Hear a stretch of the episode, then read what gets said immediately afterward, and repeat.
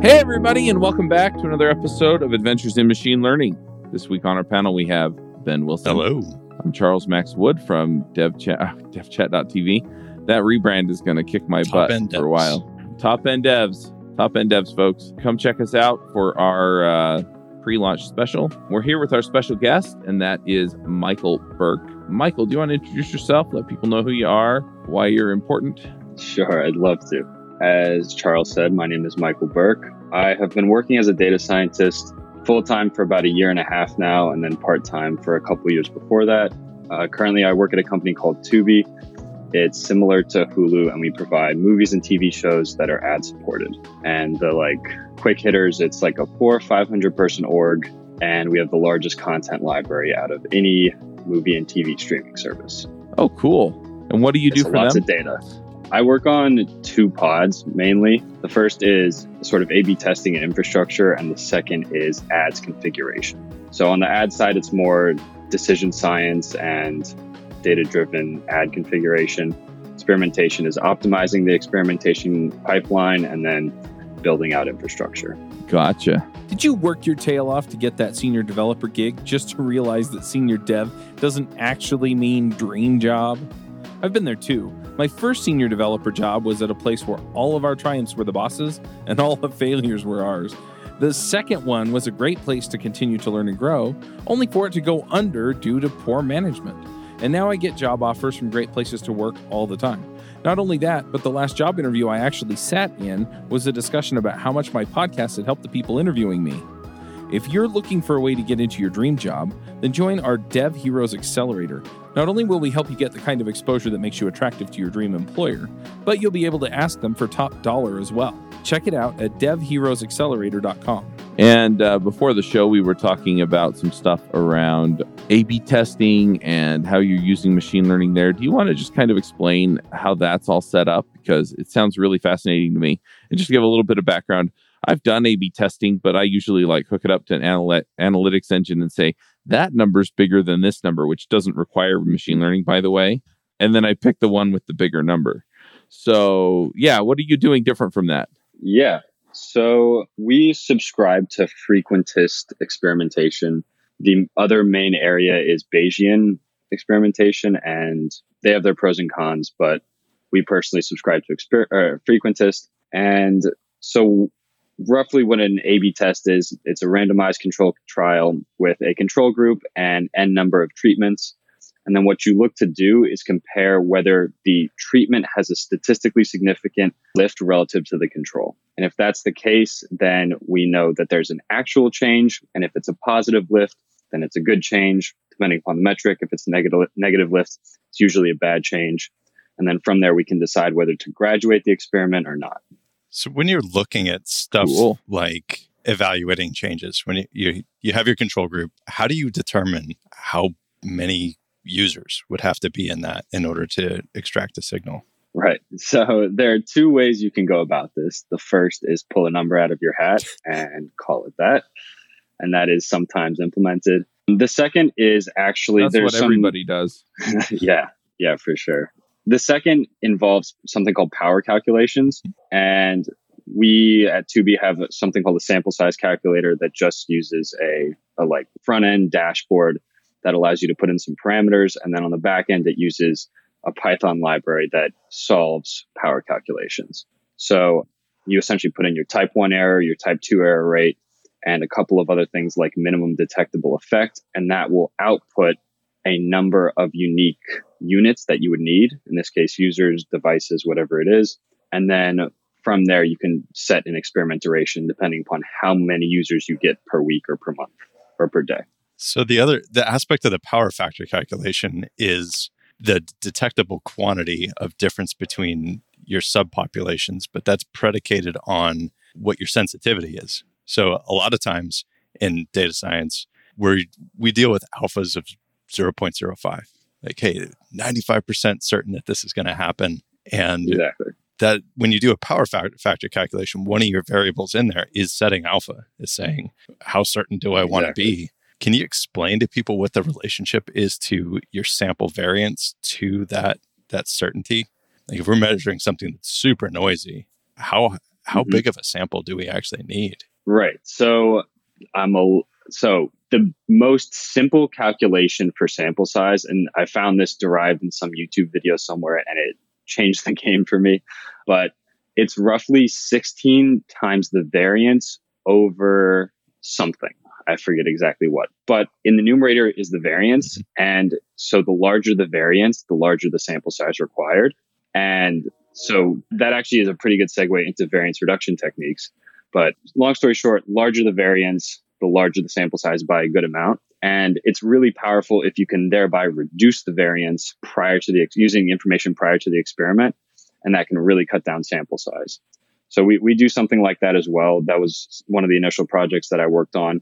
Every major tech company that I, that I know of does it, like the Googles, the Facebooks, the Netflixes, Mhm. and we've stolen some of their ideas and they, they work great. So yeah, So variance reduction, you're talking about subsampling of your populations to eliminate latent factors that contribute to uh, variance. So that is an interesting point, and that is an option. But what another route is essentially forecasting variance using pre-experiment data. Mhm. And because it's pre-experiment data, there is no confounding within the experiment. A very simple method is called CUPED, C-U-P-E-D, which stands for controlling experiment data using pre-experiment or controlling something using pre-experiment data. And that uses simple uh, univariate linear regression, but as you can imagine, if you have the tech stack for it, you can throw all sorts of crazy ML at it and just forecast out variance because it's pre experiment data. So when we randomize, those confounders are evenly split between control and treatment. Yep. And we're good to go. So you could use more sophisticated models, not just Yeah.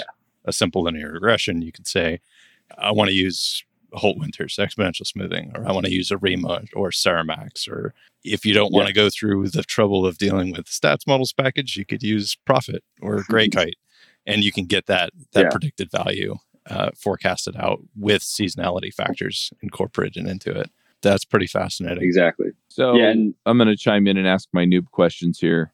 So when you're talking about variance, what you're saying is is that uh, the numbers that you're trying to predict could be all over the place, Mhm.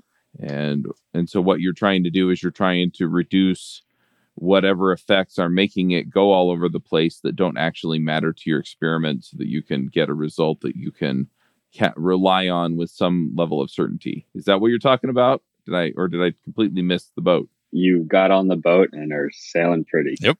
Um, okay.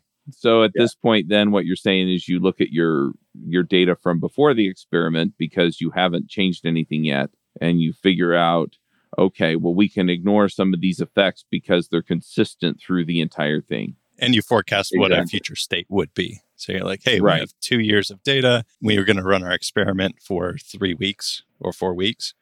Let's predict out what the next three or four Right. weeks of variance is, and then we can strip track that out from or manipulate Right. the actual test data to reduce that variance. Right. And that way we can get a clear answer because we know that this much of the all over the place is stuff that we can reasonably predict is in there anyway.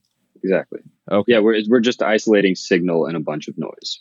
Right. All right. I'm just making sure I get it. And I know that there's some people that listen to the show that are probably also trying to follow along. All right. Go ahead. Sorry. Yeah, and the other aspect of what Michael was talking about with the variance component to to people that are familiar with time series forecasting, one of the first things that you do when you're looking at a time series data set is you decompose that trend to your trend, your seasonality, and your residuals. And those residuals is what drives that variance difference so much.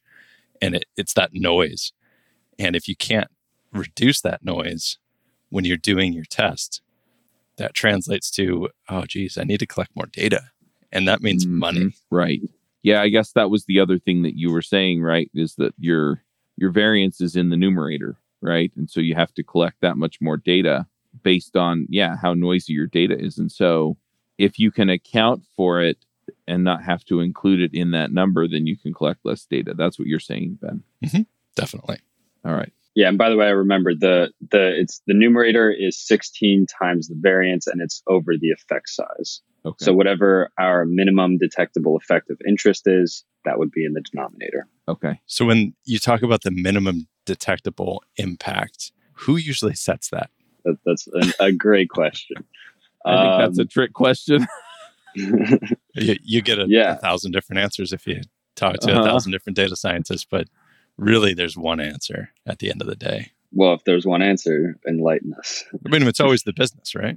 Exactly. So it's always Yep. whoever is controlling that product, they're the ones that are saying, hey, we're only going to pull the trigger on this new feature if we get a, Right. a 3% lift. Yep. Exactly. And there, there are a couple, just thinking about it from an entire business perspective, one interesting angle to take is let's say you're the machine learning team and you're looking to maximize a single metric over a year time. The smaller your minimum detectable effect, the larger your sample size is required and the shorter or the longer your iteration cycle would take.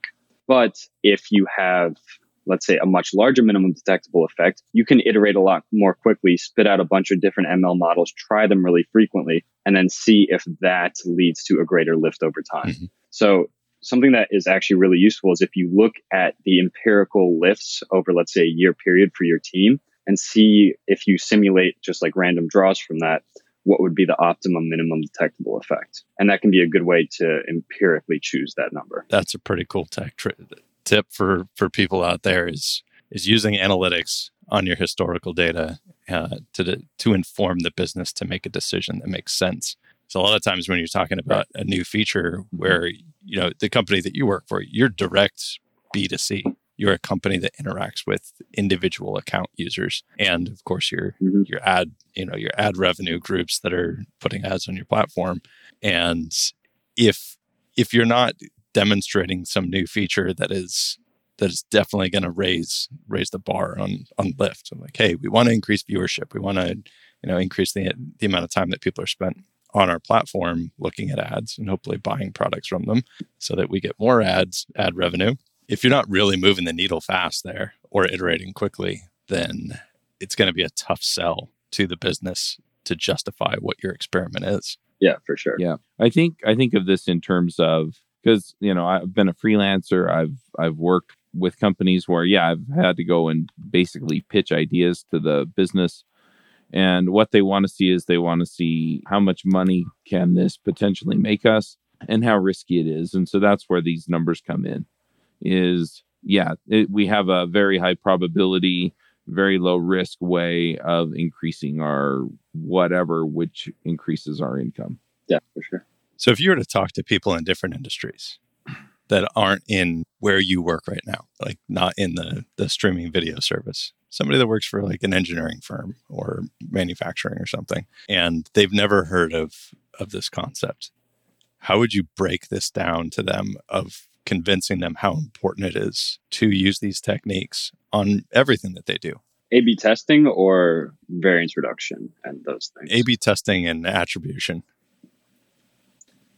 Got it. So the the main selling point of A/B testing uh, or randomized control trials is that they allow us to determine causality, and there are very few other methods that you can prove causality. So theoretically, you could build a model that has all relevant variables in it, and then from that you can isolate specific impacts of X or Y or whatever it is. But with randomized controlled trials, the key thing is that with a large enough sample size, leveraging the central limit theorem, we know that confounders will be equally distributed on average between the treatment and the control. Mhm. So the only difference between treatment and control is the treatment effect. And so that allows you to essentially determine slash prove causality. And I think it's it's definitely the most robust causal framework. And there are other ones that you can argue also prove causality, but I mean, that's a that's a whole can of worms. I mean, causality modeling in general is something that not a lot of sort of traditional data science uh, people actually deal with that often about creating simulation DAGs and running it through millions of iterations to Exactly. say, hey, I'm going to change this thing. How does this impact the, the output result of this? And it's a highly esoteric realm of data science. There, there- there's companies and, and groups within companies that focus on that entirely. That's all they do. They don't do supervised or unsupervised learning. But for the the other 98% of the of ML practitioners in the world, nobody ever touches that stuff. And the way to exactly as you said, if you want to prove that your model is doing something, the only way to prove it is run the test, collect the data, and and evaluate it. And but what would you say Exactly. if somebody were to run an A/B test and get that causal impact of, hey, we had a, a 10% lift on our test versus control, and then they go back and look at feature importances of the model and say, oh, it's this feature that caused this. So I personally don't have a problem with it. It, I mean, there's a big difference between determining graduation criteria and the why. Mhm. So graduation criteria needs to be set prior to the experiment. And so you say, if we see a lift of greater than 2% of this metric, then we graduate, else we don't. And then after that, if you want to go digging and figure out why this happened, I'm very supportive because a it tells a pretty story to whoever's listening and then b it also allows for ideation for for subsequent experiments So but the key thing is that those stats stat sig will only apply to that initial metric and everything will be directional and not necessarily statistically significant Exactly. That directionality is important for you can use that analysis to to inform further iterations to prove further further re- you know relationships of causality, but you can't Im- infer causality from your features because of interaction effects and other confounding things that could could happen. The only thing that you can actually prove is not running the model versus running the model result. And here's what we observed. So that's a great, great way to put that.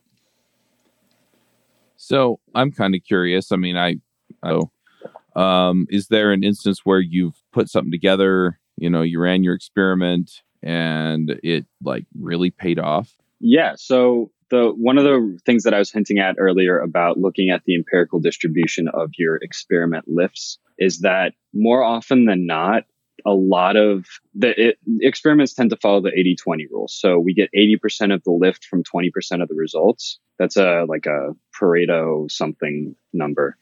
But that tends to be the case in a lot of things in life, in stocks and experiments as well. And so there's definitely cases where we have big winners that drive the vast majority of the lift. I I personally am starting to run some ads experiments, so we're looking to figure out how to structure ads.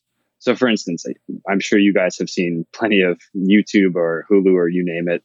Um, we can structure ads so that they are shorter breaks but more frequent or longer breaks and there's more space in between each break. So that's something that we're currently playing with. And obviously, if you add one ad per break, you increase revenue by like 20% or 30% just with that. So there's a lot of movement that we can do in terms of revenue versus engagement. And um, that's something that we've we've been playing around with for the past couple years and we're starting to to really make strides in. Have you ever gotten a an idea for an implementation from somewhere in management and they say, "Hey, we really want to run this mm-hmm. test and this is definitely going to going to change things." And people are adamant and about this is going to uh, be a game changer. You run the test, you evaluate the results based on your power factor calculation saying we should have significance within say 2 weeks based on what people are are projecting and it, you ha- you see no real difference. For sure. Tu- Tubi's a very data driven company, so we're licensed to push back when execs say implement this, and we can say, well, at least let's run an experiment. And the nice thing about experiments is they democratize truth, and you can have Mm. the greatest opinion in the world, you can be the highest paid person in the room, but if the experiment shows no lift or it's neutral, doesn't matter. I don't know. I'm pretty smart. Yeah, well, other than Charles, Well, that's what my mother told me anyway. I believe it. So if you're going to sell Yeah, this this concept of data driven decisions, and it is a something that certain successful companies in the tech space have been doing since their inception. Like a lot of com- companies are founded on these principles of we welcome all ideas from whoever they are, whether it's it's the janitor cleaning the bathrooms or it's the CEO. Everybody's ideas are weighed the same. We let the data decide, but not all companies are run that way, and all, even if they should be. So yeah, what would you say to a, company that's like, wow, we know our customers, we know our business, we can just turn this thing on? How would you defend Yeah. the, the inverse of that? Yeah, I'm sure you guys are more qualified to answer this than me, but I I take a sort of different approach in that A B testing is the gold standard and it is not necessary. It is definitely helpful and important. And if you have a larger company with the infrastructure to do it, you it is completely necessary. But oftentimes in smaller companies, for example, I'm working with a tutoring nonprofit, helping them with their, their data tech stack. It's called Learn to Be. They provide free online tutoring to underserved kids, so homeless kids, foster kids. They're just too small to run any type of experiment. They don't have enough sample size. And so the highest paid per- person's opinion does win. Mm-hmm. But theoretically, as you get to a larger state in your company, you do need to run experiments because results tend to be pretty counterintuitive. And even the best PMs don't have 100% feature rate. So, yeah, but it does occur to me that sure, you don't have enough data to get to statistical significance, or you don't have enough data to build a model and run some robust machine learning against something. But you do have enough data generally to say, hey, we're going to try this and we're going to we're going to be because most fo- folks can set up analytics and measure stuff right and just say hey we're going to see over the next two weeks if the number goes up yeah exactly so th- those are called pre and post methods uh-huh. and we definitely so creating an a b testing infrastructure is a good amount of work you have to randomize at usually the user level but there are other alternatives such as pre and post methods that um, just look at pre intervention versus post intervention to see if there's a lift. Yep. And yeah, those those, are, those can be effective in, in smaller companies. Right. Hey, folks, it's Charles Max Wood, and I just wanted to jump in here and let you know about something that I'm doing. It's free, it's out there just to help you get answers to your questions about the things that you're running into with your career. So if you have questions about how to get further ahead in your career, how to start a podcast, how to get a better job, how to get a raise, how to deal with a situation at work with your boss, or just maybe you're stuck and you don't know where to go next. You know, how do I get from junior to senior, senior to whatever's next? How do I become a speaker? How do I get to the next level? That's what I'm out here to do. So every Wednesday at 12 o'clock Mountain Time, I'm going to be doing a call and it's going to be free, totally free. Go to devchat.tv slash level up and you can register for the call. It's using Zoom's webinar software, so it's pretty straightforward. And what we're going to be doing is I'll do 10 minutes and I'll just show you how I do some form of how I level up. And then we'll just answer questions. And it's not going to be a question and answer like, hey, what's your favorite flavor of ice cream? And then I say, Rocky Road or whatever, right? Instead, what we're looking for is more along the lines of, yeah, I have the situation. How do I handle it?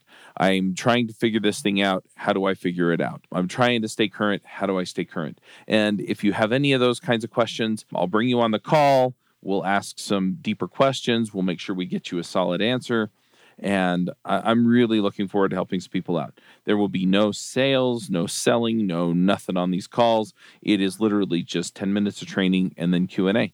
So you can go check it out at devchat.tv slash level up and then and then as you grow then you can start saying hey now we're reaching statistical significance or now we're getting enough data to where yeah we can throw some more robust model at this and say all right what are we actually seeing here yeah and, and during that exactly. journey you're graduating along the path i mean even if you're a single person startup you should be collecting the data that like the results yeah. of what you're doing for sure and as you grow there's a there's a long journey between just collecting data and manually analyzing it and then going all the way to hey we have an automated ab framework that is part of our cicd where we right. set the conditions of this experiment saying we need 10% control and and four 10% you know slices of these different test groups set up my experiment for me, do dynamic traffic allocation and maintain state, and then collect all the data and automatically, you know, analyze it through windowed aggregations over period. There's a huge journey there. And that end state, there's yeah. not a lot of companies that have that set up to the point where it's yeah. sort of autonomous and it just runs as a service. I have seen them and they're they're pretty impressive, but it's years of work to build one of those. Yep. Yeah. But the, even during that journey, you can make steps. And one of those early steps is exactly what Michael was just saying, is describing that like, hey, figure out your sample size and do your first simple control two yep. test on this collect it for the amount of time that you need. And what you said with like, hey, ch- checking for these big lifts or no lift, you can get that pretty quickly if your expectation is, hey, we expect this to be 15% lift differential. If after, and that means we just have to run this test for 10 days. At the end of 10 days, if you see, if you don't see any difference, move on to the next idea. Yeah. And also in smaller companies, you tend to be able to move lift a lot easier than at bigger companies. I know the, the larger companies, you basically operate by working with submetrics. So let's say you want to improve retention, you need to improve submetrics of retention mm. because you just cannot move retention with it with a new feature.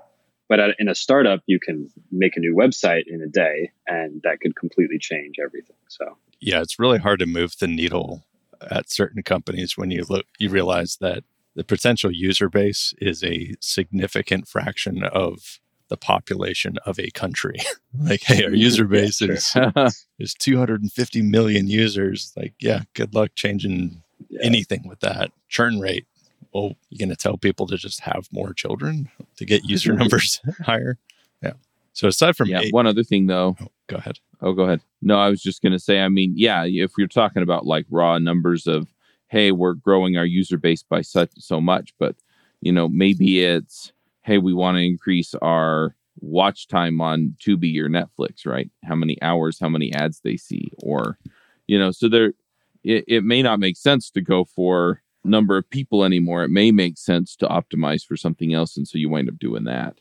And sometimes that's the trick that you have to play is okay, well, we can't, yeah, we're not going to get significant lift in this category anymore, but can we get significant lift in some other category that moves the needle in ways that matter to us? Yeah, for sure.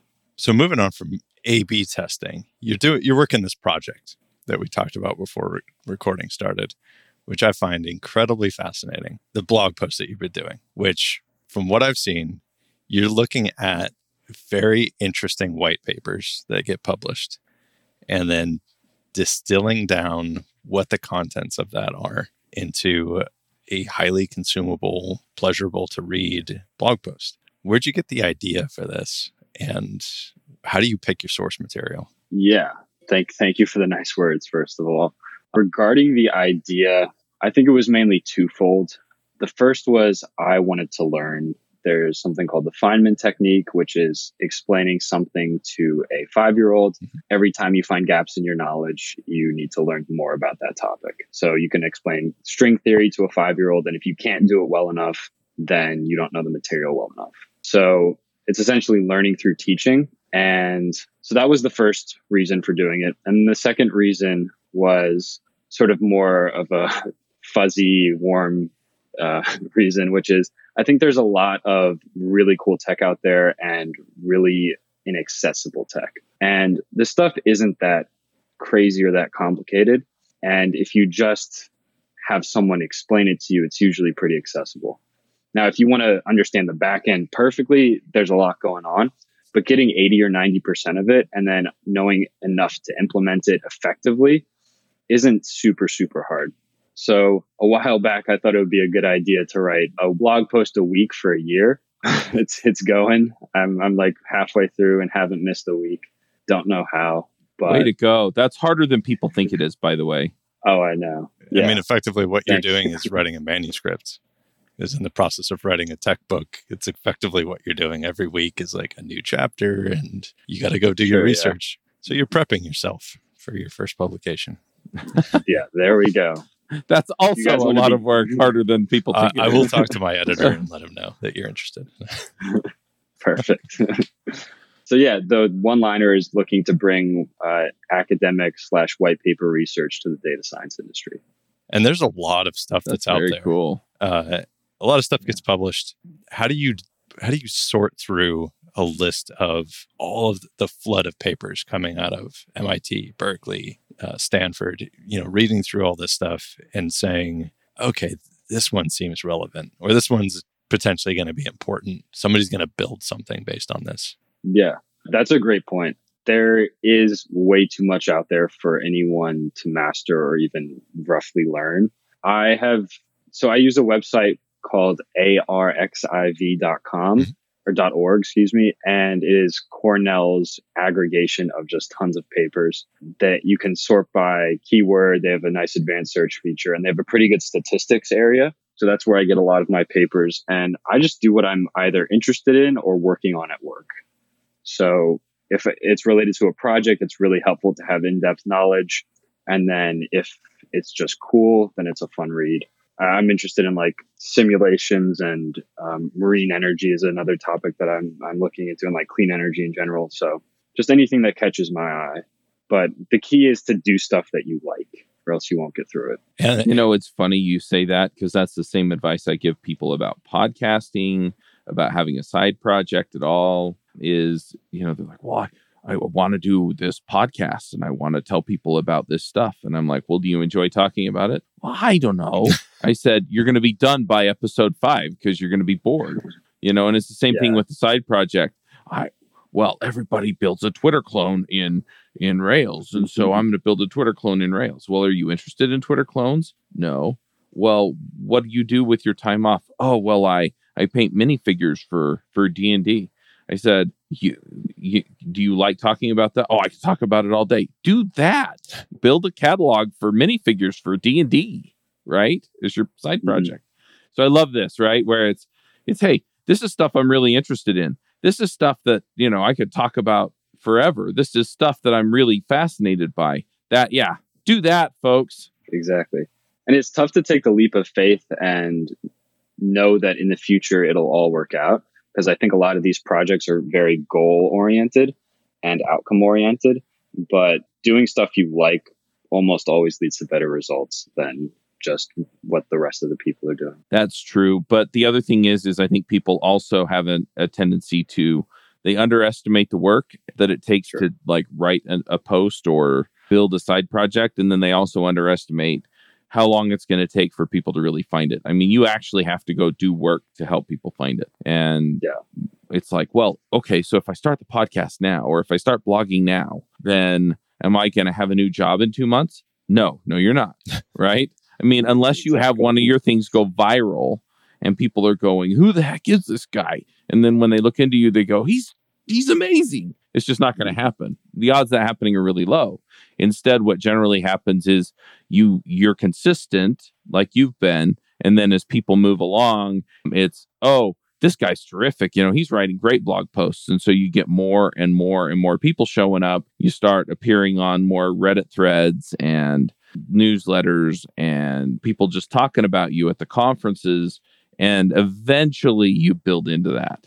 Exactly. Yeah yeah, it was very flattering to be asked on this podcast. I'm pretty early in my career, so it's kind of wild. Good stuff. The blog post, yeah, yeah, it is good stuff. I mean, I, I thoroughly enjoyed the few that that I've read. I'll I'll probably go back and read all of them. The one in particular, say less, thank you. That was it was really interesting. I read uh, yesterday was the one on IBM's one of the research papers that they released recently about explaining model deficiencies. FreeA of FreaAI.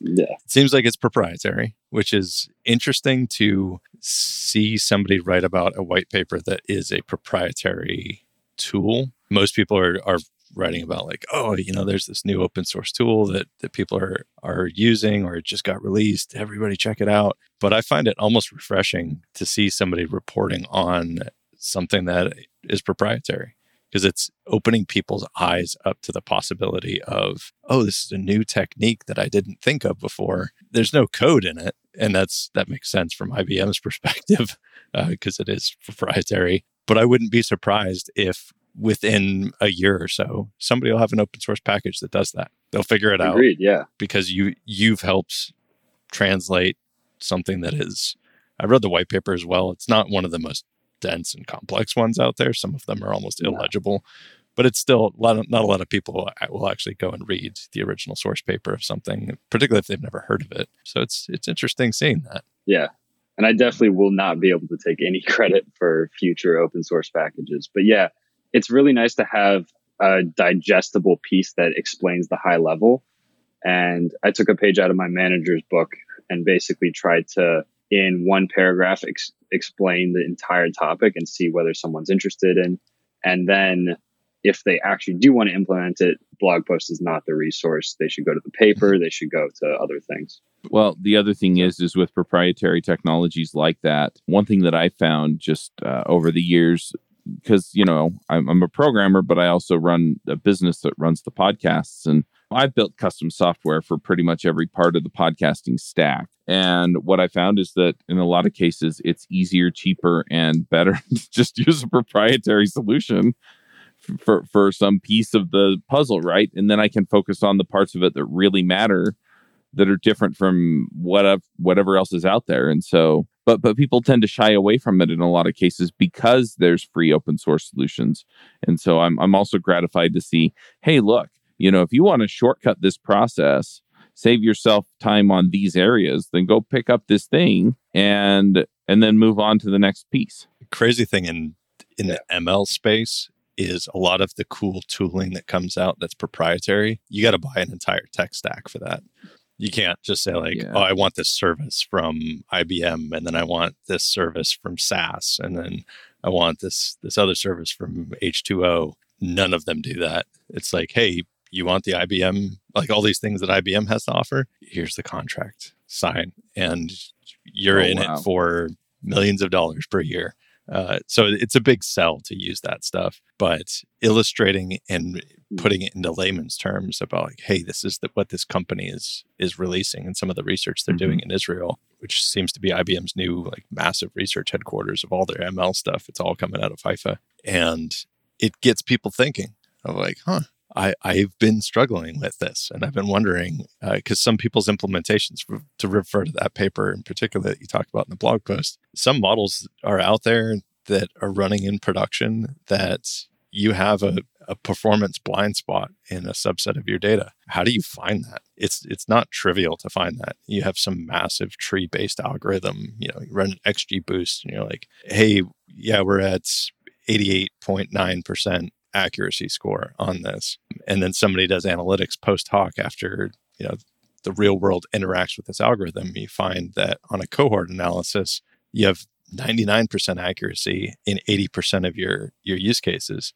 and you have 1% accuracy in your most valuable customer base segment. People are like, what went wrong here? And the tool, like what you wrote about in that paper, is designed to illustrate that. Like, hey, there's this issue here it can't predict this correctly.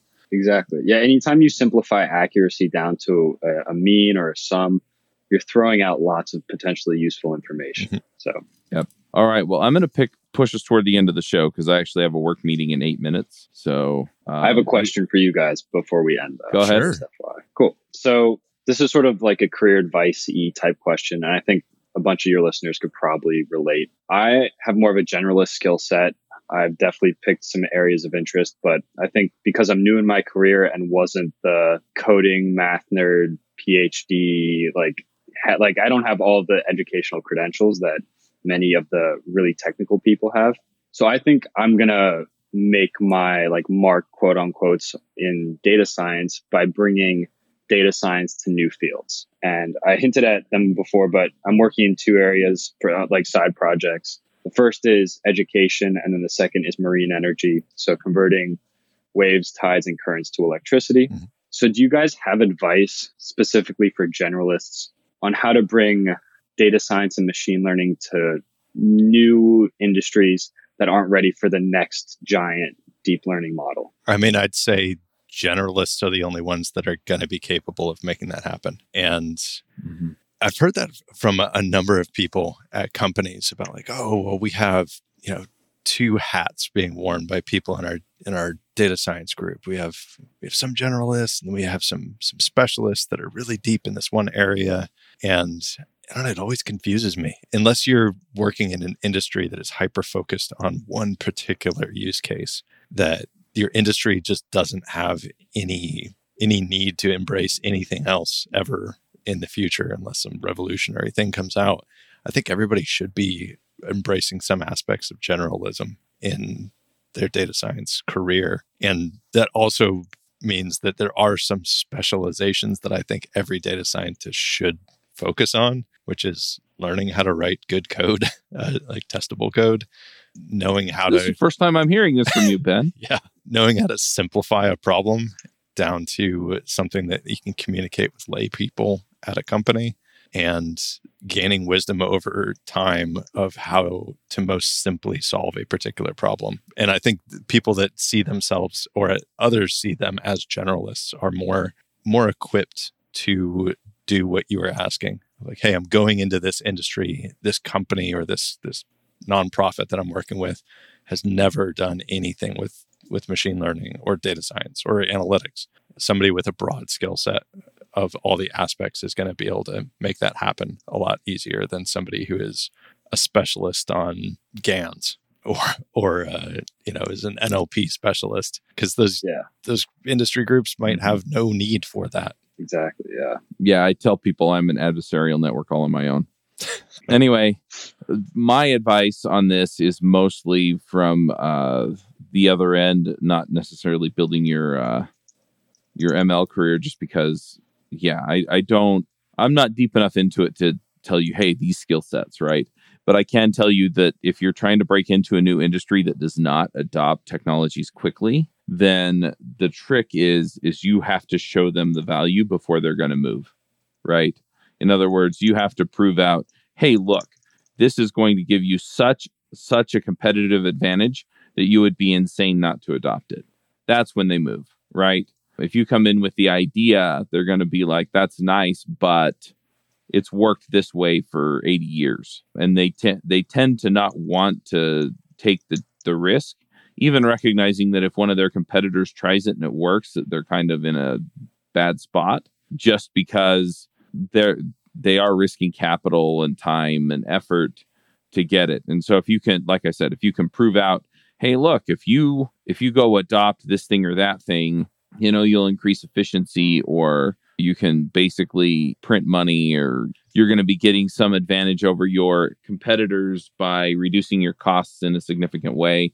Those are the kinds of things they're going to pay attention to. It's not going to be the idea. It's going to be some aspect of the implementation that they think they can drastically increase their profits and and uh, competitive nature on. So that's what I would focus on. Is I would focus on a proving that it works, and then b how do you communicate that to them and speak in their language as far as what the advantages offered are. Amazing. Yeah. That both of those points make a lot of sense. Cool. Thank you guys. Hey, folks, if you love this podcast and would like to support the show, or if you wish you could listen without the sponsorship messages, then you're in luck.